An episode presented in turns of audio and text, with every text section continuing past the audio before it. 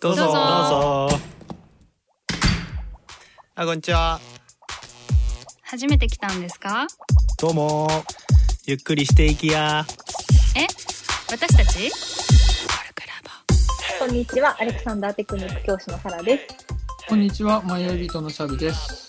こんにちは、社会性の強いオタク、さすらです。このポッドキャストは問いと対話でコルクラボの温度感をお伝えしていく番組です。身近だけど見逃しやすいテーマを通じて聞いている方も一緒に考え、何かに気づくきっかけにしてもらえれば嬉しいです。ということで、今日は、えっと、今日のテーマなんだって？時間が解決したなと思ったことあるっていう話で、この3人でお送りします。はえい。ー、あ、これ私が進めなきゃいけない話ね。そう。ごめんね、今私の、私の元にお茶とお水がお届けされてね。さっきからめっちゃデリバリーされてくるけど。素 そうそう、おやつがデリバリーされ、お茶がデリバリーされ。ちょっと実家最高だね。あまれに、まれに実家に行くといいことですいね。ね。そうそう、ごめんね。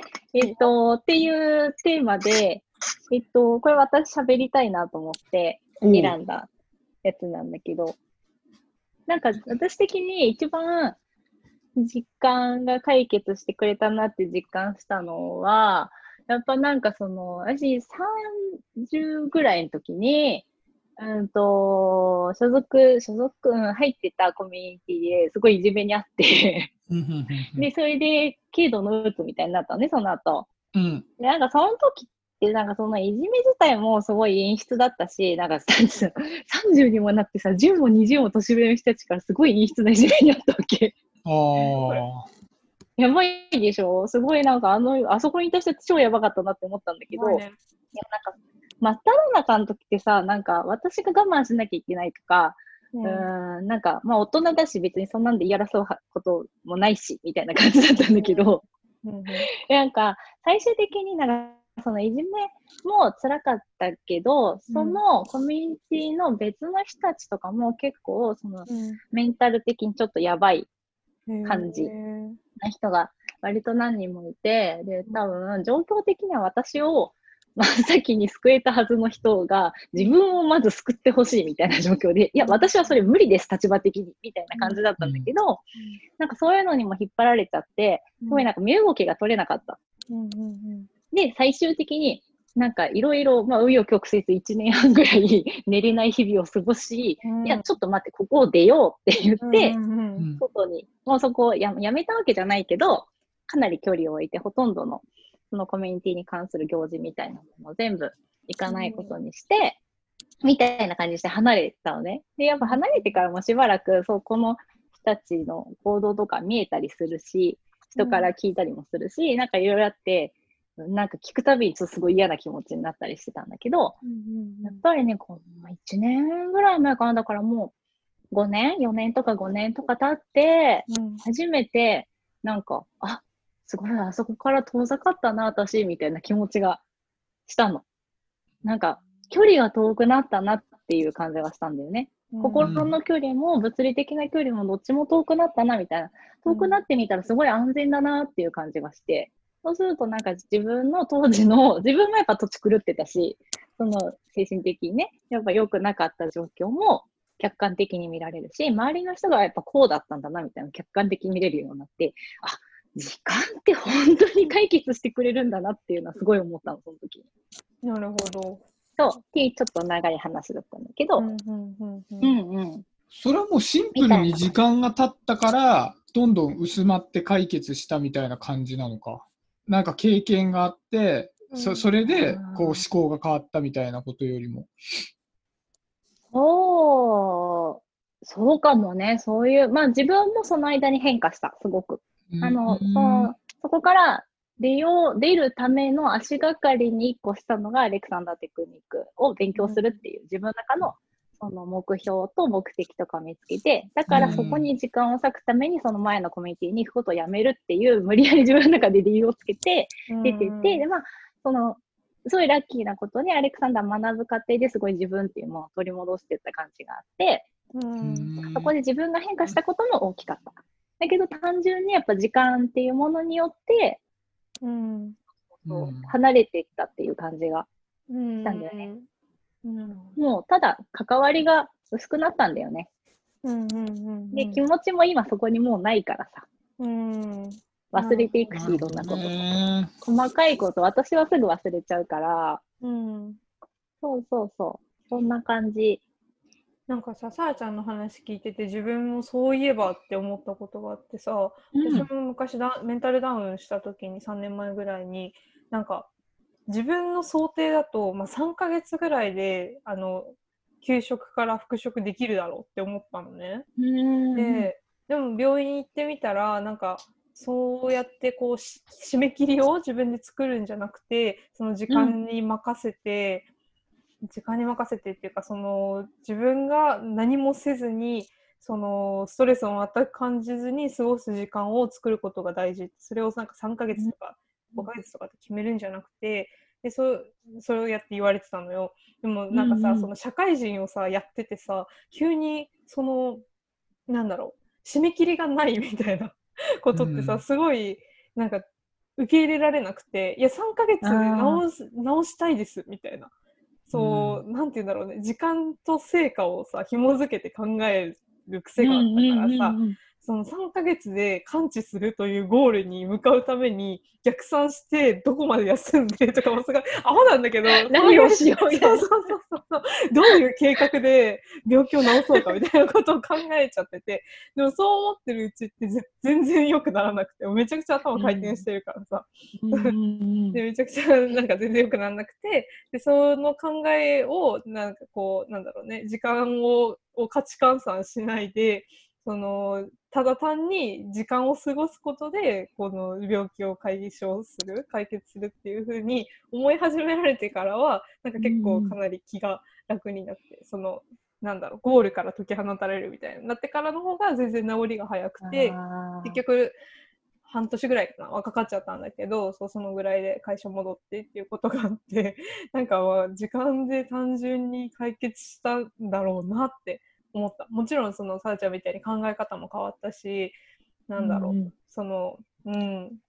自分自身も変わったんだけれども時間に単純に流されるっていうのも必要だったんだなってね今思ったな。そうそうそうそう。うん。なんか、だから時間そのものは本当は解決してくれないんだけど、うんうんだけど、時間が経ったことで、うん。その間のいろんな変化を受け入れる余白ができたな、うんうん。みたいな感じはあるかなって。なんか今のさ、さくらの聞いててさ、すごいなんか KPI みたいなものを感じたんだけど、うんうんうんなんか3ヶ月で治る、戻れるだろうっていうより3ヶ月で戻んないといけないみたいなのをちょっと感じたよね。うんうん、本当に。そこがやっぱさくらの頑張り屋さんゆえだなってすごい思った。でもなんかそこで、いいお医者さんだったよね、そういうのを言ってくれて。そうだね。いや裏目に出てることに気づいてよかったよね、そこで。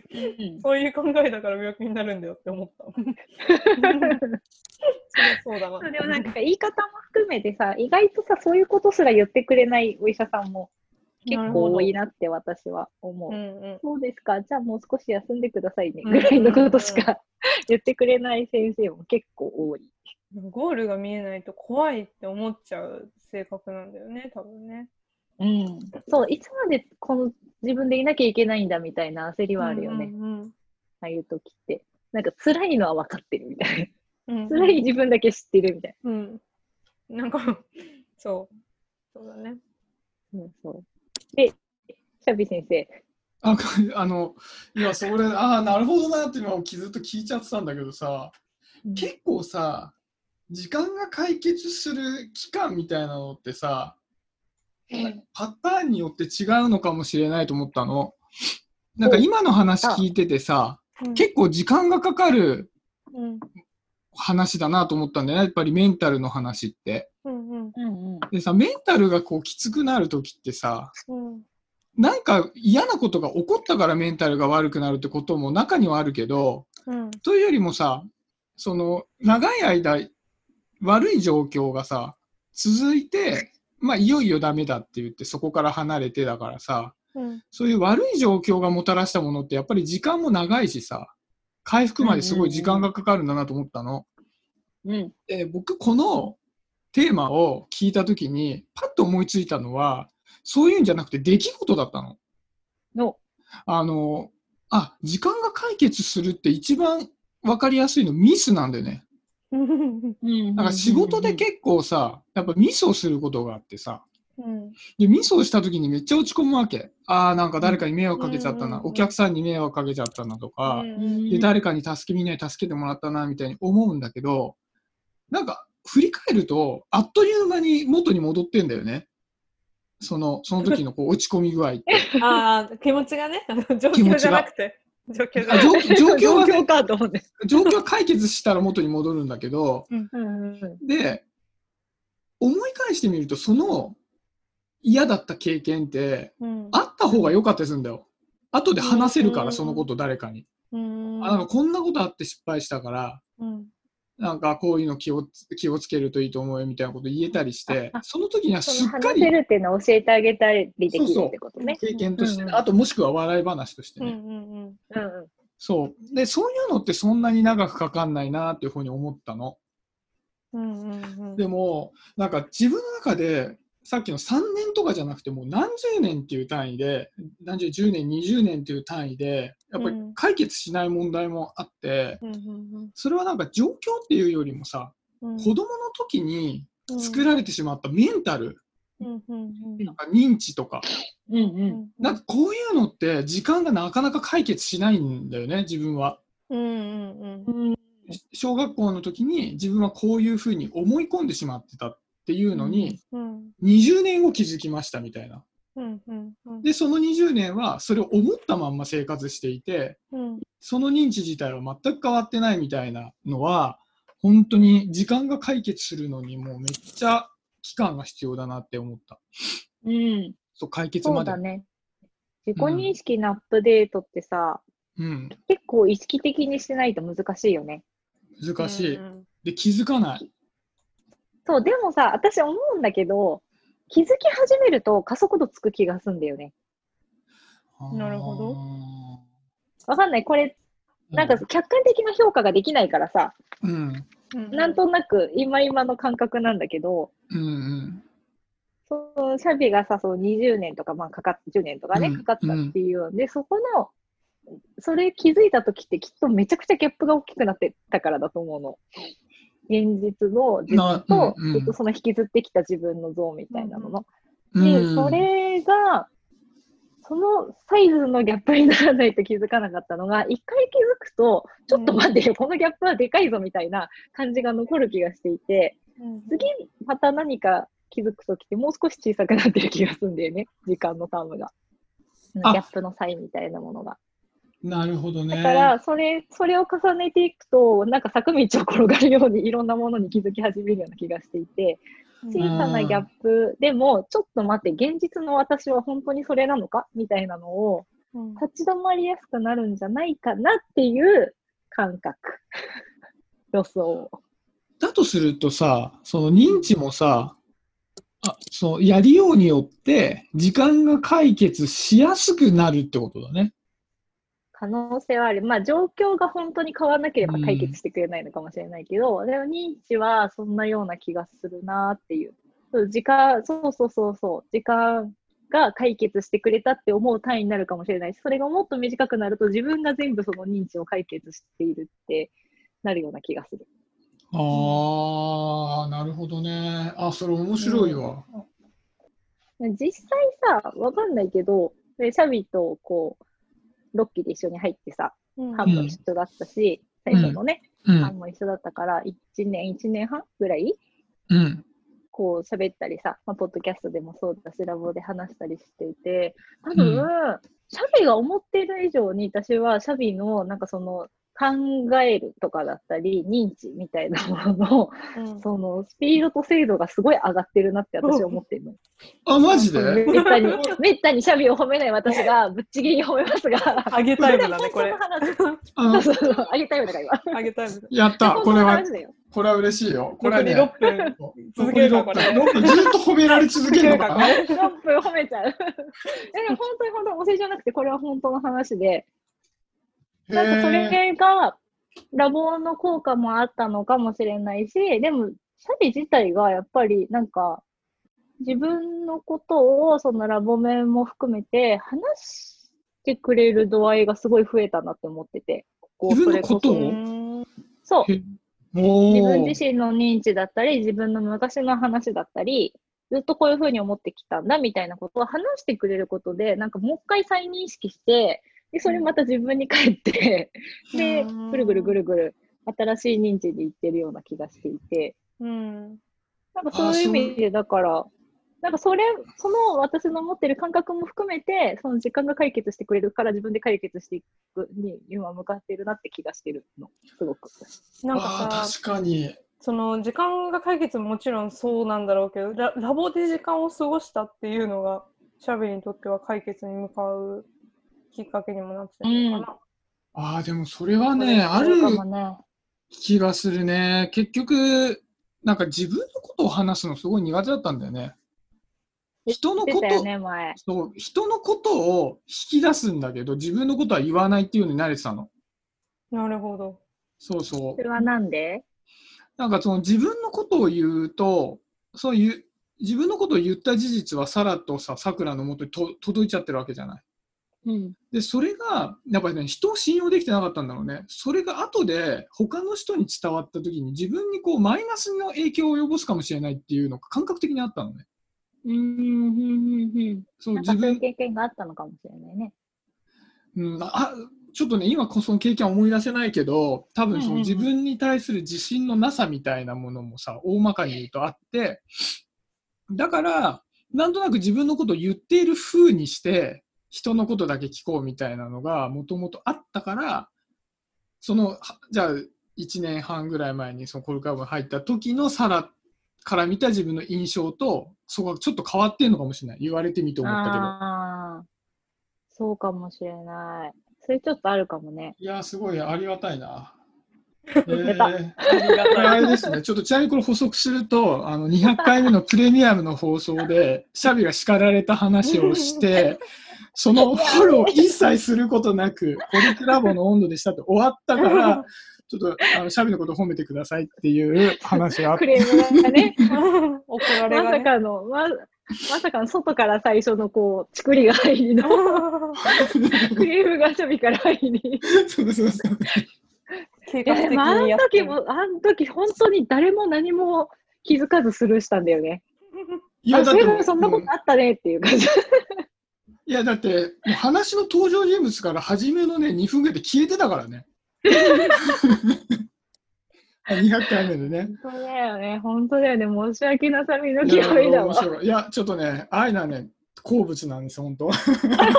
好物なんですか？美味しいね、これ200回目で、これはマジで美味しい。めちゃくちゃポジティブだな。すごいな、それ。そうなん本当、あの時の状況はすごい、私は学びがあったというか、ね、下人とっちの時の話はね、よかったらみんな200回目をもう一回検索して聞いてほしい。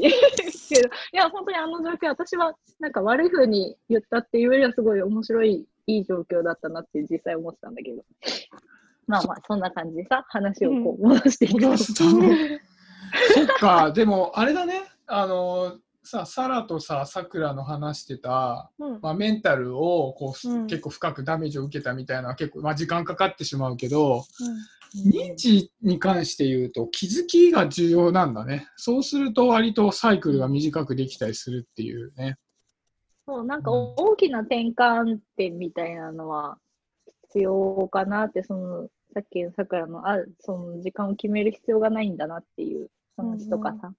うん。なんか、それって、どっかでやっぱり他の人が絡んでるような気がして、100%自分の中から上がってくる情報じゃないような気がするんだよね。人との関わりの中で生まれてくる情報のような気がして、それをやっぱ受け止められ、その時なんかそれを受け止めて、はってした自分を最強に褒めてあげたいっていう感じ。うんああ、なるほどね。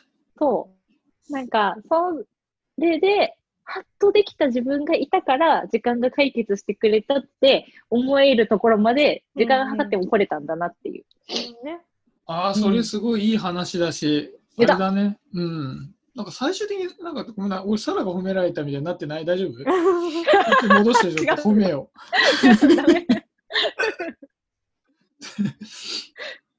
いや、でもさ、結局はさ、まあその時にさ、嫌なこととかさ、あったとしても、なんか結果的にうん。解決すると思いたいよね。なんかそう、時間を決めないけど、うん。これは解決する話なんだよっていうのを思えるようになりたいよね。うん。いいな、それ、うんそれいい話だな。うんすごい新しい。なんか一生そこの状態は続くんではないかみたいな気分で過ごすじゃん。うん。過ごす。そう。なんかそう思えるようになりたいなってなんか二人の話聞いてて思った。ああ、でもだから、さくらとかさ、だからそういう意味で、その一回時間がかかっても、うんそこから出てきたっていう経験をした人は強いかもね。そうだね。うんそうだね。解決するって思っでもいや難しい信よ。じるに足る。一回一回経験してもやっぱりなんかシャビじゃないけど仕事でミスって怒られたらなんかもう死ぬみたいな気持ちになる。3時そうな間る3時間ぐらいでこれ終わったみたいな。終わったみたいな。私の評価終わったみたいな。なるなぁ。難しいね。まあ、うん難しい。解決はするんだけどね、生きてれば。生きてさえいれば。うん。ほんとそう。まあそんな感じ。時はね、うん信じられないね。いや、でも、なんか、未来に向かう話だったね。いいねと思います。いい良い話でした。うん。うん。では、そんな感じで締めちゃいます。はい。えっ、と、コルクラボの温度でした。11月22日日曜日にコルクラボ文化祭をオンラインで開催しますポッドキャスト部では10時間ぶっ通しでラジオを配信しますまた午後2時から自分の音声番組をスタートしよう午後3時からコルクラボの温度を体験しようの2つのワークショップを開催します詳しくはコルクラボ文化祭で検索してください。入場料1000円。中学生以下は無料です。コルクラボの温度のワークショップは追加料金はいりませんが定員があるのでお早めにホームページのチケット購入からお求めください。